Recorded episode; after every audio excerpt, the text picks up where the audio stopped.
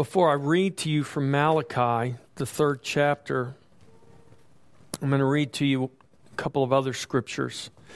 So, we talked last week about um, contentment, about being content.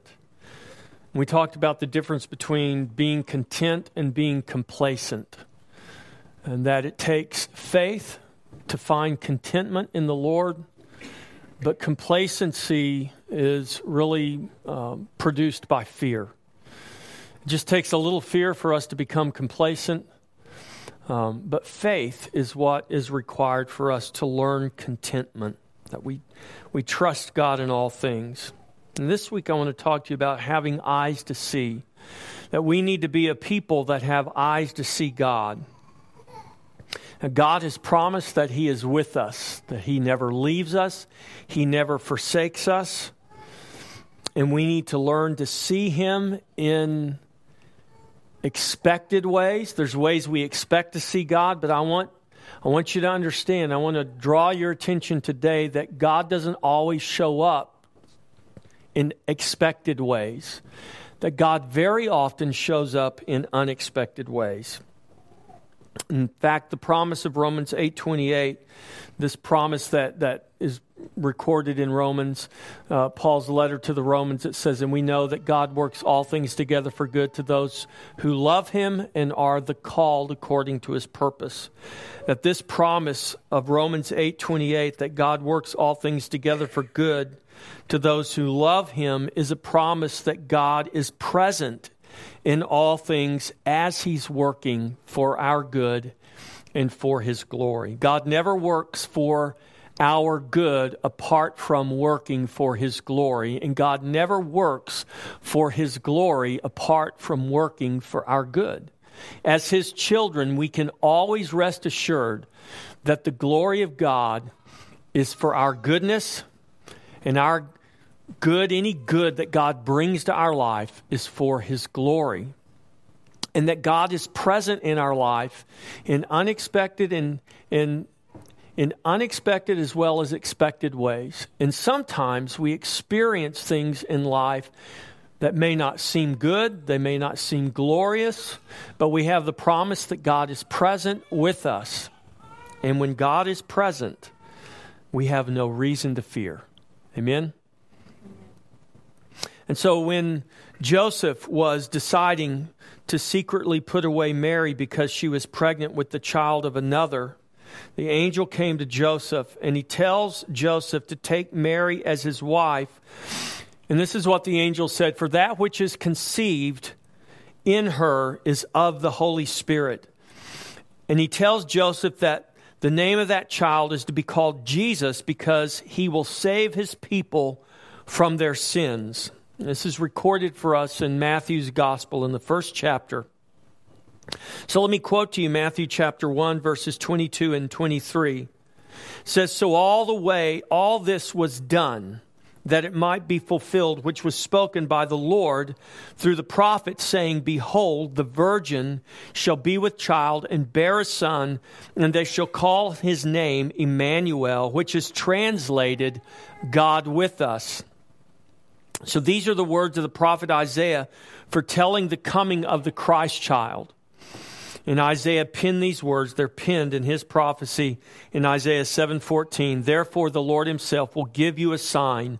Behold, the virgin shall conceive and bear a son and shall call his name Emmanuel. Emmanuel, God with us. God is with us. The question is, do we have eyes to see him? Are we able to see God?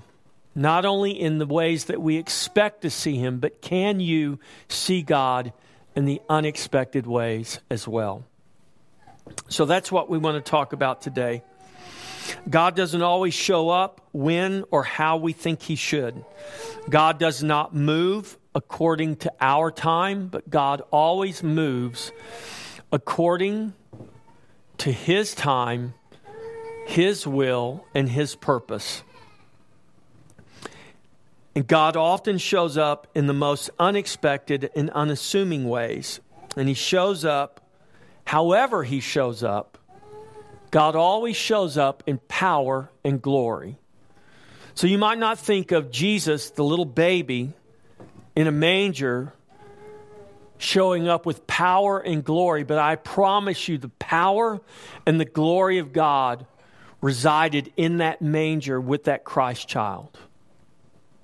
So God always is present with power and with glory.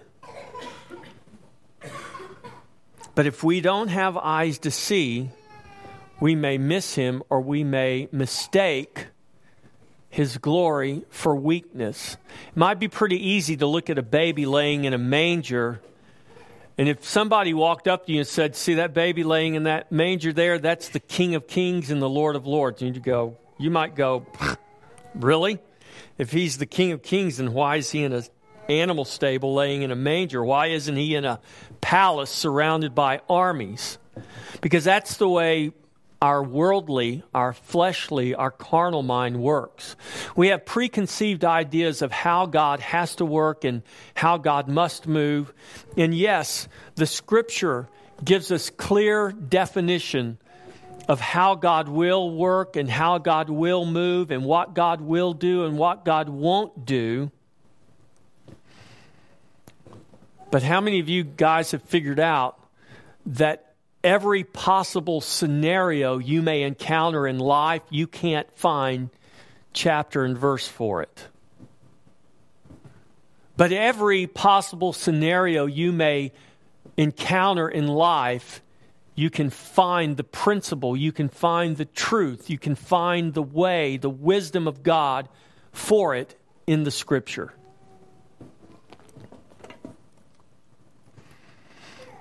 So God shows up, but he doesn't always show up the way that we think he should or the, the way we would want him to. So, Malachi chapter 3, let's read the first four verses. Malachi is a really short book. It's one of the most powerful books in the Bible. And when we read, when we begin reading in Malachi chapter 3, I want you to know that Malachi chapter 3, verse 1 answers the question that, that is right before us in Malachi chapter 2, verse 17, when the prophet writes, And he delights in them, or where is the God of justice? He says, You say this. This is God's indictment upon the people. You say this. Everyone does evil, is good in the sight. Everyone who does evil is good in the sight of the Lord, and he delights in them. The people were saying this. Why were they saying this? They were saying this because they weren't seeing God working they were only seeing and discerning things based on their natural comprehension. Well, it looks like the evil prosper. It looks like the evil can do what they want and get away with it, and there's never any penalty for them. There's never any consequence for them. Where is the God of justice? This is the question the people are asking of God and they're indicting God. And here's God's answer Malachi chapter 3, verse 1 Behold, I send my messenger, and he will prepare the way before me. And the Lord whom you seek will suddenly come to his temple, even the messenger of the covenant, in whom you delight Behold, he is coming, says the Lord of hosts. But who can endure the day of his coming? And who can stand when he appears? For he is like a refiner's fire and a launderer's soap. He will sit as a refiner and a purifier of silver.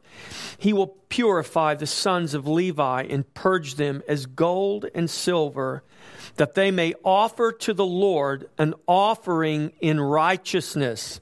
Then the offering of Judah and Jerusalem will be pleasant to the Lord as in the days of old, as in former years. He will come and appear and be seen by those who seek him and delight in him. Who will see God? Those who seek Him and those who delight in Him. I'm talking about right now. Now, there's coming a day when God will judge the living and the dead, the Bible says, and all will stand before Him, both great and small, sinner and saint. The saints won't be judged for their sin because the wrath of God fell on Jesus Christ and he took upon himself the weight of our sin and the weight of God's judgment for our sin. But those who have rejected Christ, those who have rejected the sacrifice of Jesus, those who have rejected him, they will be judged for their sin. There's coming a day when every man and every woman, every human being will stand in the presence of God. But I'm talking about right now. I'm not talking about your ability to see God one day when you stand before Him and He is on His judgment seat judging the living and the dead.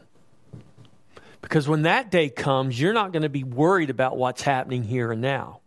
When that day comes, you're not going to be concerned about this life and the cares of this world and the things that you have to deal with on a daily basis. I'm talking about your ability to see God right now, right where you are, right in the midst of the situation you're dealing with right now. And Malachi is writing to a people who have come out of captivity, who rebuilt a temple, who rebuilt a city, who began worshiping God again in the temple. They experienced restoration and revival, but now have sunk back into idolatry and adultery. They have turned from God, and now they are accusing God and indicting God. And God, in His mercy through the prophet, is declaring truth to the people. It's a hard truth. And he tells them, I send my messenger. Now, Malachi penned these words about 500 years before the birth of Jesus. And in answer to their question, where is the God of justice? Here's God's answer that we now know because we have the luxury of hindsight. So we're 2,000 years on the other side of the birth of Jesus. These words were written 500 years before the birth of Jesus. And here's how God answered his people who were indicting him when they said, Where is the God of justice? How many of you have ever asked that question? I mean, as we watch the, the, the events unfold before our eyes on the news, I mean, I sat there the other day and I watched live coverage of this shooting in, in California. It's, it's, a, it's amazing that you don't have to read about it in the newspaper several days later to get the details. You can just click a button on your computer, and now you can watch the helicopter filming the event live before your very eyes. And you might watch that and there might be people, and I guarantee you there are, you can read them all day long, who are saying, Where is the God of justice? Solomon writes in Ecclesiastes, there's nothing new under the sun. Men have been complaining about the same things since the beginning of time. Men have made the same complaints against God in the beginning as you and I make against him today. Sometimes we say it out loud, sometimes we think it in our hearts, but we've all asked this question where's the God of justice? Now, I want you to see something. It's important for us to see this and to, to understand. This question was asked, and God sent the answer to the question immediately. He said, Here's the answer I send my messenger, and he will prepare the way before me, and the Lord whom you seek will suddenly come to his temple. Now, if we read that, we might think, hey, the prophet said that God is going to suddenly come to his temple. He's going to make things right. They're not going to be able to stand in his presence. They're not going to be able to, to endure before him. And they wait, and they wait, and they wait. But the whole time they're waiting, guess what they're doing? They're still in their idolatry, they're still in their sinfulness. We want God, we want the God of justice to come and make things right, but we don't want to repent from our idolatry, our adultery. In America, we want the God of justice to stop the violence, to stop the injustice, to stop the inequity. And we can make a list of things that we want God to do, but are we willing to repent of our sin? Are we willing to stop murdering babies on the altar of convenience? Are we willing to stop practicing spiritual idolatry and spiritual adultery? Are we willing to stop calling evil good and good evil? Are we willing to submit to this word, to this scripture, to this God? Are we? The answer is obvious. Some are, some aren't. Some are, many aren't. But yet, we still ask the question where's the God of justice? So here, the prophet Malachi writes this, and he writes these words The Lord whom you seek will suddenly come to his temple. Do you know how God defines suddenly? 500 years. Now, that's not very comforting to us, is it? Because if suddenly for God means 500 years, then God, what, what does that mean for my situation and my circumstance? I'm not going to live 500 years. Now, I will point out, God didn't, God did say suddenly, but he didn't, he didn't put a time frame on that. Suddenly tells us how he's going to come, but suddenly doesn't necessarily define how long it's going to take for that sudden moment to get there. When we read things like this, because this is where we are in our lives as we live life here on the ground, we, we God, I, I, I need it now. I want it now. It has to be now, God. And I'm with you. But I just in truth, have to point out that God doesn't work according to our timetable. He works according to his timetable. So, in the children of Israel, in Malachi's day, his timetable was 500 years in the future. The God of justice will do what is just. You can be sure of that. The wicked, though they may seem to prosper today, though they may seem to get away scot free, nah, ain't going to happen.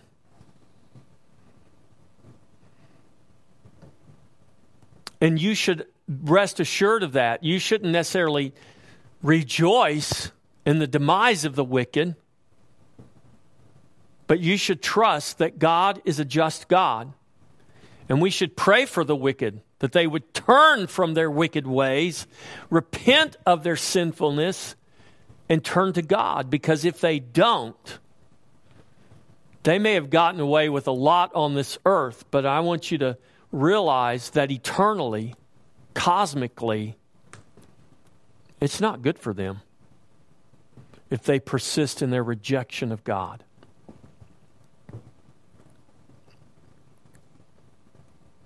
So, he will come suddenly to his temple. This messenger of the covenant, this is speaking of Christ, in whom you delight. Behold, he is coming, says the Lord of hosts. But the prophet asks this question But who can stand? Who can endure the day of his coming? Who can stand when he appears? For he is like a refiner's fire and like the launderer's soap. He'll burn out all of the impurities, he'll bleach out all the stains.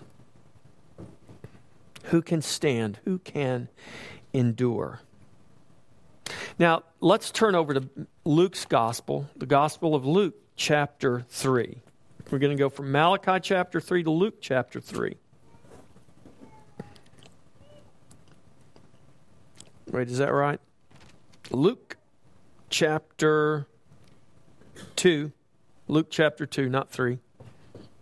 So sorry. I put the wrong number down there for the computer person. Luke chapter 2, verse 21. Let's read together. I want to read to you um, Luke chapter 2, verse 21 through verse 40. Luke 21, Luke 2:21. And when and when the 8 days were completed for the circumcision of the child, his name was called Jesus the name given by the angel before he was conceived in the, in the womb. Now, when the days of her purification, according to the law of Moses, were completed, they brought him to Jerusalem to present him to the Lord. As, as it is written in the law of the Lord, every male who opens the womb shall be called holy to the Lord and to offer a sacrifice according to what is said in the law of the Lord, a pair of turtle doves or two young pigeons. And behold, there was a man in Jerusalem whose name was Simeon, and this man was just and devout, waiting for the consolation of Israel, and the Holy Spirit was upon him. And it had been revealed to him by the Holy Spirit that he would not see death before he had seen the Lord's Christ. So he came by the Spirit into the temple. And when the parents brought in the child Jesus to do for him according to the custom of the law, he took him up in his arms and blessed God and said, Lord, now you are letting your servant depart in peace according to your word.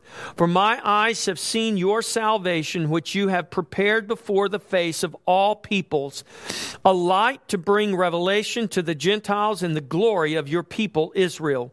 And Joseph and his mother marveled at those things which were spoken of him. Then Simeon blessed them and said to Mary, his mother, Behold, this child is destined for the fall and rising of many in Israel, and for a sign which will be spoken against. Yes, a sword will pierce through your own soul also, that the thoughts of many hearts may be revealed.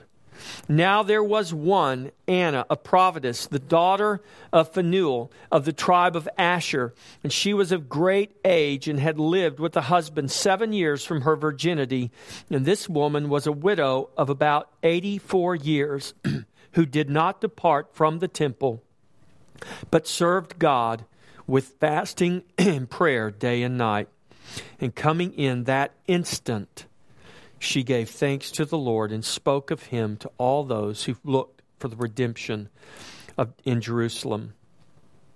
So when they had performed all these things according to the law of the Lord, they returned to Galilee to their own city, Nazareth. And the child grew and became strong in spirit, filled with wisdom, and the grace of God was upon him. So Jesus, on the eighth day, is circumcised He's given his name, and then 40 days later, when a Jewish woman had a son, she had to wait 40 days for her purification. If she had a baby girl, she had to wait 80 days for her purification. But after the days of purification, after her 40 days of purification, they brought Jesus into the temple because it, he was the firstborn son. And according to the law of Moses, every firstborn son had to be presented, had to be given, had to be offered to the Lord.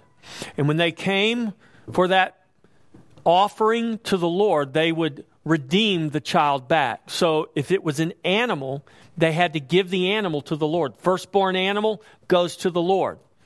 Firstborn son goes to the Lord, but they redeem it back.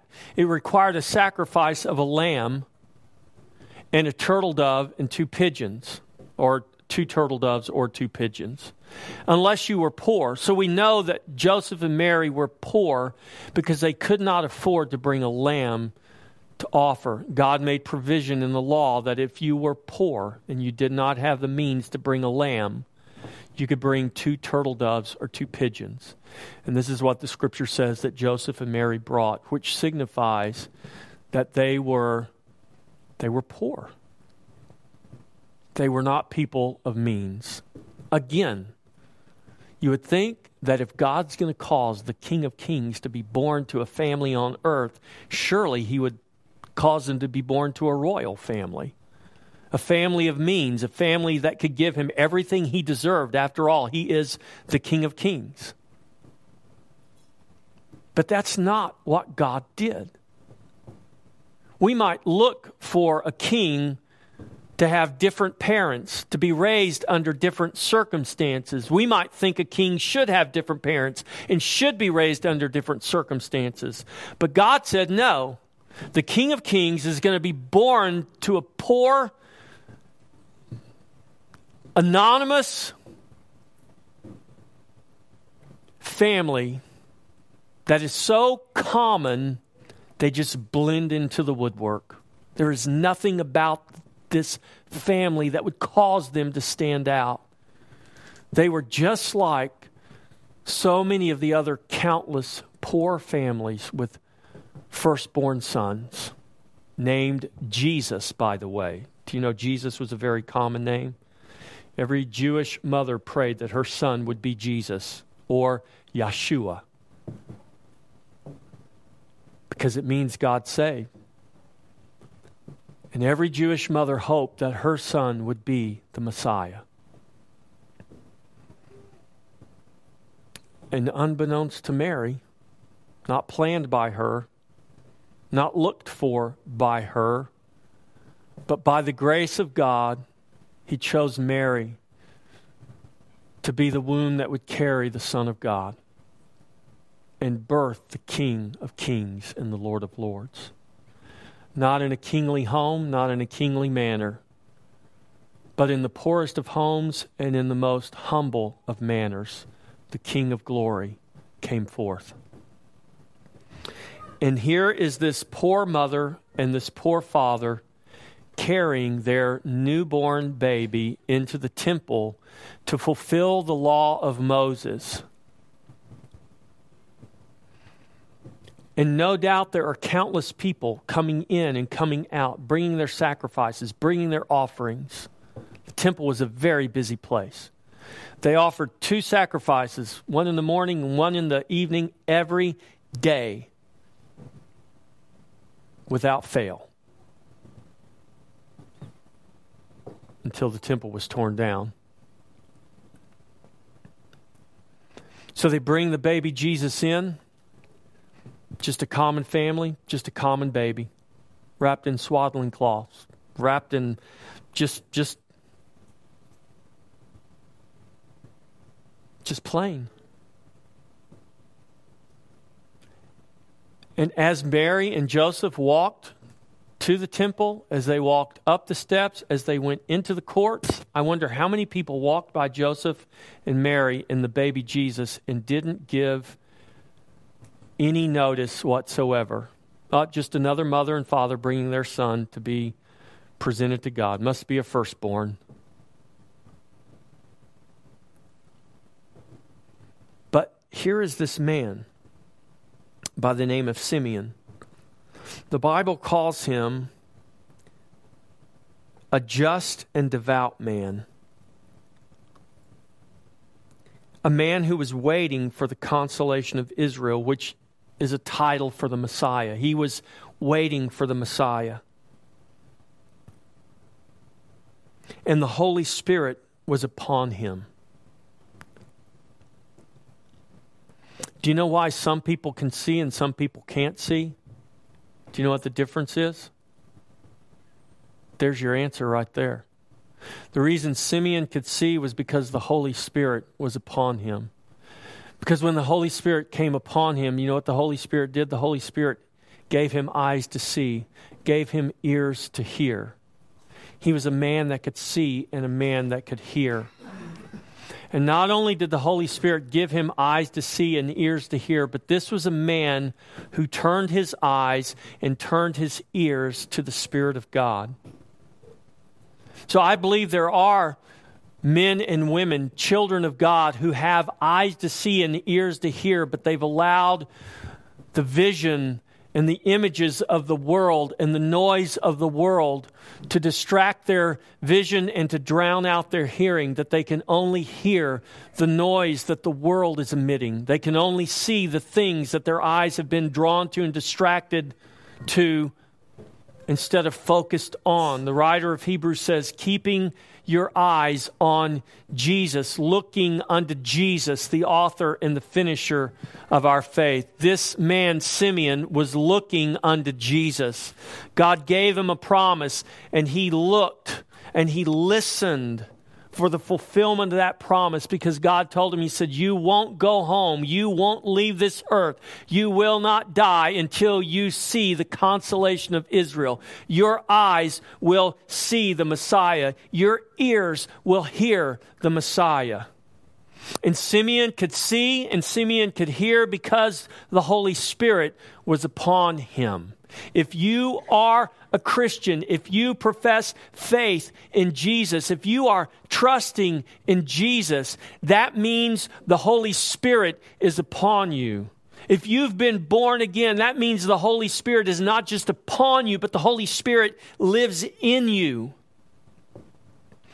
And if the Holy Spirit lives in you, you have eyes to see and you have ears to hear. The question is, what are you looking at and what are you looking for? What are you listening to and what are you listening for? Simeon and Anna were looking for and listening for the coming of the Messiah. And there were countless people that walked by the baby Jesus and never knew he was the Messiah because there was nothing about him that looked like a Messiah. Now, if they would have brought that baby in a royal entourage surrounded by armed soldiers with glory and splendor and wealth overflowing, people would have stopped and said, Who is this? And someone would have said, This is the Messiah, they would have lined the streets, they would have thronged together, and they would have believed that this was indeed the Messiah because the Messiah looked like everything they thought he should look like. But on this day, the Messiah came suddenly into his temple, and most of the people in his temple missed him because he didn't look like a Messiah. He didn't sound like a Messiah. There was nothing about him that seemed to indicate this is God. This is the messenger of the covenant. This is the answer to the question where is the God of justice? He just walked into the temple carried by his mother. That's where he is. Yeah, but he doesn't look like the God of justice. Yeah, because you don't have eyes to see, because you have presupposed and you have predetermined what God is going to look like and what God is going to sound like. Even though the scripture tells you what he's going to look like and what he's going to sound like, you still don't believe it. Because messiahs aren't babies, they're kings. Messiahs aren't born in weakness, they're born in power and riches. Messiahs aren't like that. I mean, who would be afraid of that? Who, who, who would be worried about that? Give me a Messiah with an army. Give me a Messiah that looks like the Hulk. Give me a Messiah that looks like he can take down the empire. May the force be with him. December 17th, it's coming. Not the Messiah, Star Wars. Messiah's already here. We have a better force that's already come.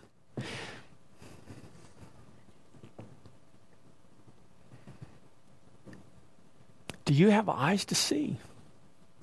That same Messiah that came suddenly into his temple in the form of a little baby, guess where he is now?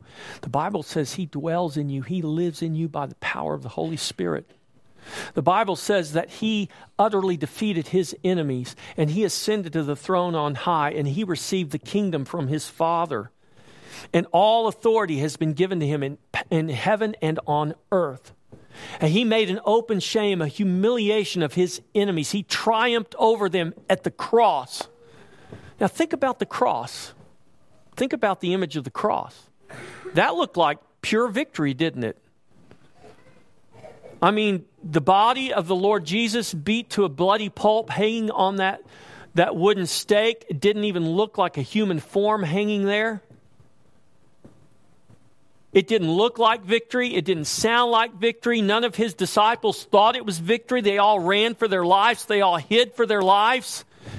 They thought they had lost everything because this guy they thought that was going to usher in the kingdom, they just saw him hung on a cross and cruelly and shamefully murdered. And even when he was raised from the dead, they didn't believe it. They couldn't believe it. And you think God might just say, to heck with you guys. I don't know what more I can do to make you believe it. But you know what? That's not what God did. God, in His grace, came to them, revealed Himself to them, and gave them the faith to believe, to trust. So much so that a transformation took place and on the day of Pentecost, when they were filled, when the Holy Spirit came to reside on the inside of them, they came down from that upper room and they Peter preached a sermon and he didn't care that day whether they took him and crucified him that very day. He had such boldness. Where did that boldness come from? It came from the Messiah who lived on the inside of him. What changed about him? He was able to see what he was not able to see. He was able to hear what he was not previously able to hear. Who did that? God did that. So, do you have to be Peter or do you have to be Paul or do you have to be some well known, famous person? Do you have to earn that place to be able to be a person that has eyes to see and ears to hear? No, you can't earn that place. Well, who do you have to be? You have to be an object of God's grace. Well, how do I know I'm an object of God's grace? I'll give you a clue. We saw it in Malachi. If you seek me, if you delight in me, we need to be people that have eyes to see God. We need to be people that have ears to hear. Here's what Paul writes in Ephesians, the first chapter. Paul prays this very thing for the church. He prayed it for the church at Ephesus. He prayed it for you and I in Taylor, Texas. Ephesians chapter 1, verse 17, Paul says, I make mention of you in my prayers. Verse 17, that the God of our Lord Jesus Christ, the Father of glory, may give to you the spirit of wisdom and revelation in the knowledge of Him, the eyes of your understanding being enlightened, that you may know what is the hope of His calling, what are the riches of the glory of His inheritance in the saints, and what is the exceeding greatness of His power toward us who believe, who trust, according to the working of His mighty power. Or turn over a page to Ephesians chapter 3 and look at verse look at verse 21. I'm sorry, Ephesians chapter 3 Oh, where am I? Uh, verse 8 To me, who am less than all the saints. This grace was given that I should preach among the Gentiles the unsearchable riches of Christ, verse 9, and make known and make all see what is the fellowship of the mystery, which from the beginning of the ages has been hidden in God, who created all things through Christ Jesus. To make all see, that you may see, that you may know, that you may hope. Verse 14 says, For this reason I bow my knee to the Father of our Lord Jesus, from whom the whole family in heaven and earth is named, that he would grant you, according to the riches of his glory, to be strengthened with might through his Spirit in the inner man, that Christ may dwell in your hearts through faith, that you, being rooted and grounded in love, may be able to comprehend with all the saints what is the width and length and depth and height, to know the love of Christ, which passes knowledge, that you may be filled with all the fullness of God. That you may see, that you may know, that you may comprehend what God has done for you in Christ Jesus. We must have eyes and hearts and minds to see him. Malachi says he will come suddenly to his temple. Most were not looking for a baby with his parents, they were looking for a king with his army. But God didn't show up the way many thought that he would or that he should. Church, you need to know this God is not going to show up always the way you think he should and the way you think he would. But he will always show up. Why? Because he is always present. He is never not present. He can't not be present or he would be a liar. He is the God that will never leave you or forsake you. That means he doesn't leave earth and go back to heaven. And when he gets better, he comes back to earth. He doesn't do that with your life either. There's some people who believe that God just comes and goes from their life depending on how worthy they are. Well, when I get worthy again, God will come back to me. No. If he ever left you, then he's not God, and he's not the God of this Bible. If he, if, if he ever left you, he was never there to begin with. Because once he comes to you, once he takes up residence, once you become the dwelling place of his spirit, he doesn't leave you.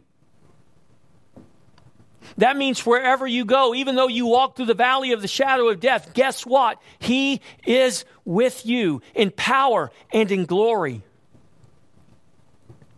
And the light that is to guide you is not the light that your circumstances might emit for you, it is the light of God, who is the light of men. We sang a song today that talked about the endless day. Do you know why the Bible describes heaven in that language? I don't know if there's going to be never darkness. I mean, people said, well, does that mean there's not going to be any sun or the moon or we're not going to be able to see the stars? Well, the stars aren't going to go away. They're still going to be there. We'll obviously still be able to see them, but is it going to look the same? I, I don't know. But here's what I do know about the endless day. The reason the Bible talks about the end of darkness in an endless day is because guess what happens when you're in utter darkness? What can you not do? You can't see. When there's no light, you cannot see. Jesus is called the light of men. He came to those who sat in darkness to give them light so that they may see. That's a good thing. You might still be able to stargaze in heaven, but I promise you there will never be a time when you will not be able to see Him, to know Him, to hear Him. You will never walk in darkness because He is the light. There is no sun to go down, and there is no darkness to rise up because He is the light. He is the sun. He is the eternal light. He is the eternal day in his presence, there will never be darkness. Here's what God wants you to understand right now. If you are in Christ, you are in his presence. And his presence is in you. And you don't have to live in and walk in darkness. You don't have to look to the darkness. You don't have to focus on the darkness. You can look unto Jesus, who is the light. You can focus unto Jesus, who is the light. You might walk through the valley of shadow, but listen, the light is with you to guide you on your path. He never leaves you, He never forsakes you. The question is do you have eyes to see Him? What are you looking for? What are you seeking after? What are you delighting in? For those who seek him, for those who delight in him, he will be seen and he will be found. I believe many today are looking for their own version of God to show up. And one day, many will find that He has already come in ways unexpected and ways unnoticed. One day, there is a day coming when all will see His coming and all will know that at the name of Jesus, Paul writes this in his letter to the Philippians, every knee will bow in heaven, on earth, and under the earth, and every tongue will confess that Jesus Christ is Lord to the glory of God the Father. That's Philippians 2 10 and 11. The prophet asks, Who can endure the day of his coming? who can stand when he appears.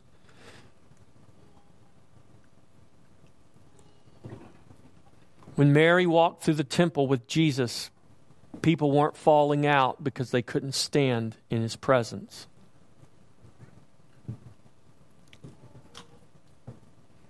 But in a way of speaking, Simeon and Anna came to that Christ child and they recognized him for who he was and they bowed before him in worship. They lifted their hearts in rejoicing and praise, and they humbled themselves and they confessed who this child was. They confessed his lordship, his kingship. They confessed that he indeed is the Messiah.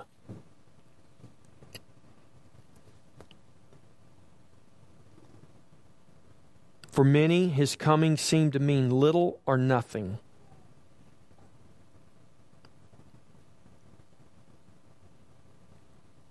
But in the presence of God, there is none able to stand in the presence of his glory, none able to endure his coming, except those that he has redeemed and washed by the blood of his sacrifice.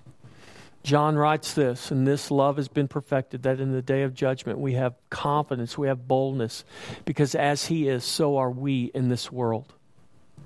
Our confidence is not in our ability to be righteous, our confidence is in the righteous one, the only one who was ever able to walk in perfect righteousness. And our acknowledgement of that is an acknowledgement of our failing. It's an acknowledgement of our own sinfulness, and that the only hope we have is to trust in the righteous one or the righteousness of another. His coming changed the world. His coming is still changing the world. His coming, past, present, and future, is changing the world. I pray that it is changing you. In the day of his coming, by the blood of Jesus, we have this boldness, we have this confidence because we have been freed from fear by the perfect love made manifest for us in Christ. The prophet says, Those who seek him, those who delight in him, he will suddenly appear. When Christ appeared to you, not physically, but by faith. When you came to the place of realizing that you had seen Jesus, that you have come into the presence of Jesus, in that moment of his appearing in you, to you by faith, this is what Paul writes about in Galatians. He said, There came a day when God separated me from my mother's womb, and it pleased God to reveal Christ in me. Paul said, One day I'm just riding my donkey on my way to kill Christians, and boom. Jesus didn't just appear to me, but he was revealed in me. And it changed the Apostle Paul from a persecutor of the faith to a preacher and a teacher of the faith that ultimately cost him his life. Christ came suddenly. He said to Paul, You now will be my temple. And he came suddenly to his temple, and it changed Paul. The Bible says, You are the temple of the Holy Spirit. When did Christ come to you? When did Christ take up residence in you? When did you become the temple of the Holy Spirit? Do you realize that? Do you realize who you are? Do you have eyes to see that? Do you have ears to hear that? Do you have a heart to know that? That you are the temple of the Holy Spirit? Are you looking for Him? Are you listening for Him? Are you seeking to know Him? Look for Him in the most obvious places. Look for Him in His Word, in the Scriptures. Look for Him in the unexpected places. Look for Him in the lowest as well as the highest places of your life because He's there. Look for Him in the midst of your trials and your tribulations, in the midst of your struggles and your challenges. Look for Him because He's there. Look for him in every place, for he will be seen by those who have eyes to see him. Listen for him. As you read and pray and study his word, listen for him. As you walk among the flowers, listen for him. As you watch the raging storm, as you sit in the quietness of the morning, listen for him. Listen for his small, still voice to thunder his will in your heart. Listen for him to allow his voice to drown out all the others that would seek to silence him in your heart. We listen to the wrong things. We give place to the wrong things. We look to the wrong things. Drown out those things that are trying to silence him in your heart and listen. Listen for him. For he cannot be silenced and he will not stop speaking. Listen, for he will be heard by those who have ears to hear.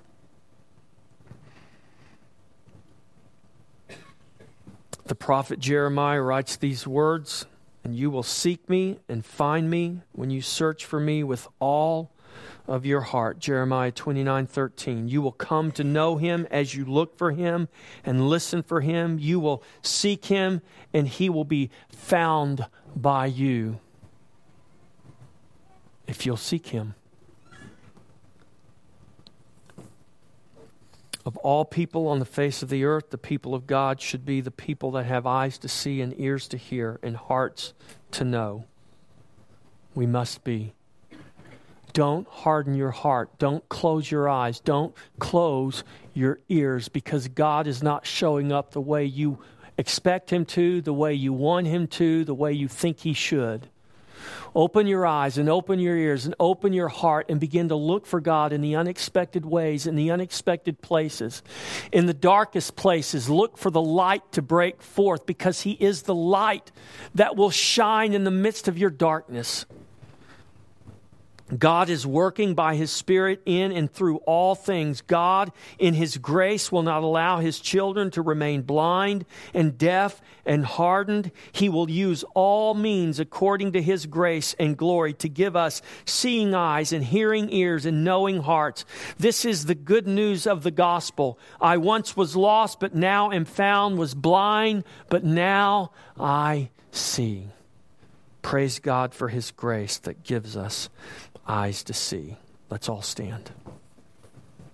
So I challenge you today to see Christ in unexpected places, in unassuming forms. I challenge you to look for his glory in all things, even the things that seem less than glorious. I challenge you to trust him in all things. That trust will be built as you look for him and listen for him and come to know him in all things. Even now, I challenge you to trust Him. Father in heaven, heal our blind eyes, open our deaf ears, and break our hard hearts. Give us grace and glory to see you and to hear you and to know you in all things.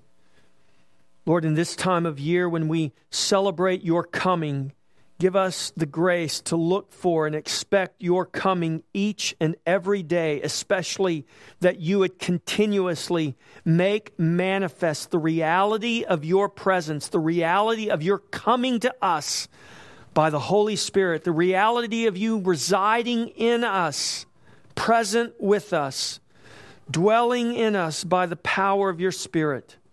I pray that we would experience your coming each and every day. We pray this for your glory. We pray this that in the glorious name of the Son of God, Lord, that we would be a people that would bring glory and honor to that name. We thank you for the privilege that you give to us to come to the throne of grace, to call upon you in that name. We ask this. Yes, God, for our good. But most importantly, we ask it for your glory. In Jesus' name, amen.